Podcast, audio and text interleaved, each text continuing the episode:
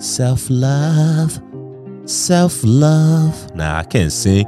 Welcome back to Student Voices Podcast. This is your host, Dr. Ibude, and we are going to be talking about self love, self love, self love in high school. How can we continue building our confidence, building our self love? How can we continue loving ourselves? All right. So, um, it's crucial to build a foundation of love and acceptance for the most important person in your life. Who is it? You. you, you are. So let's embark on this journey to explore the art of self love and discover how it can truly light up your high school experience. All right. So let's jump right in. Okay.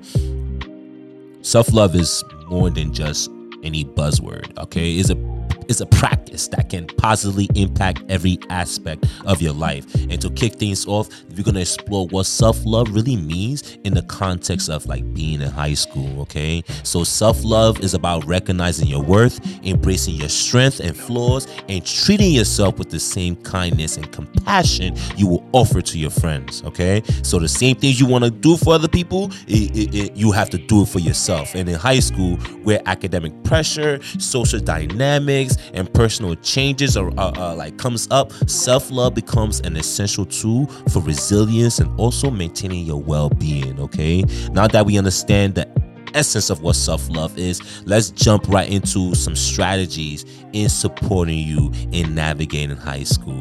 Okay, so tip number one is practice self compassion. Okay, practicing self compassion is treating yourself with the same understanding, treating yourself with the same forgiveness that you offer your friend. Okay, high school can be challenging, and it's okay not to have everything figured out. Okay, especially if you are the therapist of your group, you better be the therapist for you. Okay, so tip number two celebrate your achievements, whether it's big or small. Acknowledge your success, whether it's, it's acing a test, whether it's getting a B on a test, whether it's completing a project, or simply getting through a tough day.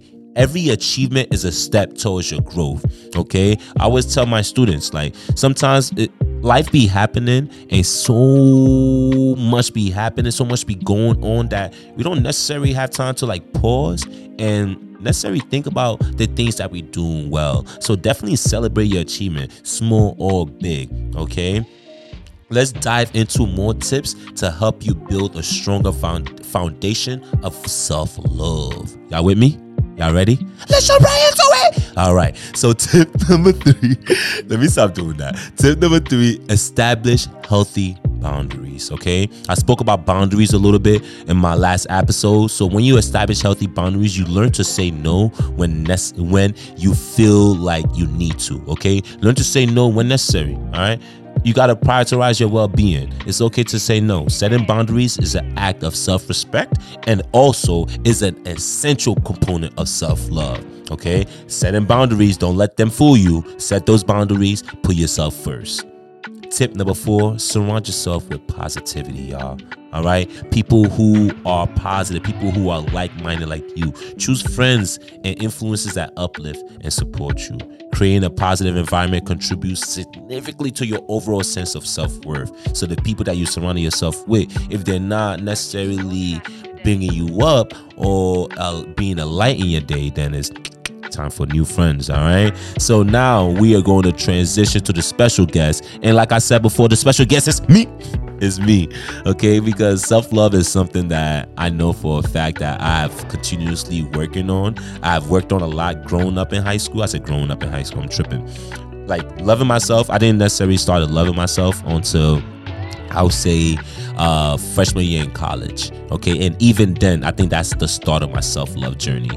Um, and then I start, I saw myself relearning learning myself not relearning loving myself again in this new chapter so after college i started teaching and of course at that time too with a lot of stress i, I lost a lot of weight um not healthy weight i lost weight and i started looking like i was about to disappear okay so um it took me a minute to start loving myself again and, and, and recognize that like hey this is the new chapter in my life. These are the changes that's happened with me in this new chapter. And now it's time for me to start embracing these changes. So again this idea of self-love is an ongoing thing and and you don't get it right away. And is a is a continuous thing. You always gonna practice self love, um, and there's gonna be days where you might have the biggest confidence. You might have the biggest confidence, but there's gonna be days where you might feel the lowest. And you remembering these tips, celebrating your achievement. Remember these tips of practicing self compassion.